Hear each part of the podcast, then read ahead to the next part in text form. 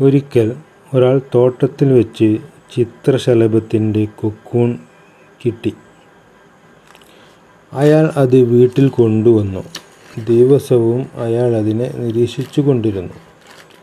ഒരു ദിവസം കൊക്കൂണിൽ ഒരു ദ്വാരം പ്രത്യക്ഷപ്പെട്ടു. അയാൾ നോക്കിക്കൊണ്ടു നിൽക്കെ ശലഭം ആ ദ്വാരത്തിലൂടെ പുറത്തു വരാൻ ശ്രമിക്കുന്നുണ്ടായിരുന്നു.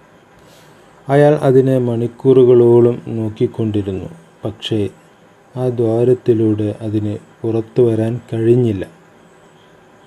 പുറത്തു വരാൻ കഠിന പ്രയത്നം പ്രയത്നം നടത്തുന്ന ശലഭത്തോട് സഹതാപം തോന്നിയ അയാൾ കൊക്കൂണിലെ ദ്വാരം വലുതാക്കി കൊടുത്തു. ശലഭം അതിലൂടെ പുറത്തു വന്നു. പുറത്തു വന്ന ശലഭത്തെ കണ്ട് അയാൾ അമ്പരന്നു. ചെറിയ ചിറകുകളും വീർത്ത ശരീരവും. ചിറകുകൾ വലുതാകുമെന്നും ശരീരം ചുരുങ്ങുമെന്നും ശലഭം പറന്നുയരുമെന്നും അയാൾ കരുതി.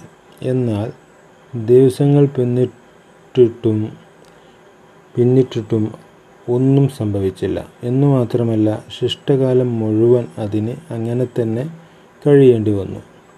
കുക്കൂണിനകത്ത് നിന്ന് പുറത്തു വരാൻ ശലഭം നടത്തിയ കഠിന പ്രയത്നം അതിന്റെ വളർച്ചയുടെ ഭാഗമായിരുന്നു. എന്ന കാര്യം അയാൾക്ക് മനസ്സിലായില്ല. കുക്കൂണിലെ ദ്വാരം വലുതാക്കി കൊടുത്തതോടെ ശലഭം അനായാസം പുറത്തു കടക്കുകയും അതിന്റെ വളർച്ച നിലക്കുകയും ചെയ്തു.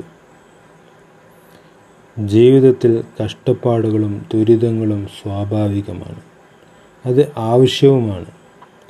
പ്രതിസന്ധികൾ പ്രശ്നങ്ങളുമില്ലാത്ത ജീവിതത്തിലൂടെ കടന്നു പോകാൻ ഈശ്വരൻ നമ്മെ അനുവദിച്ചാൽ അത് നമ്മുടെ ശരീരത്തെ മോശമാക്കും.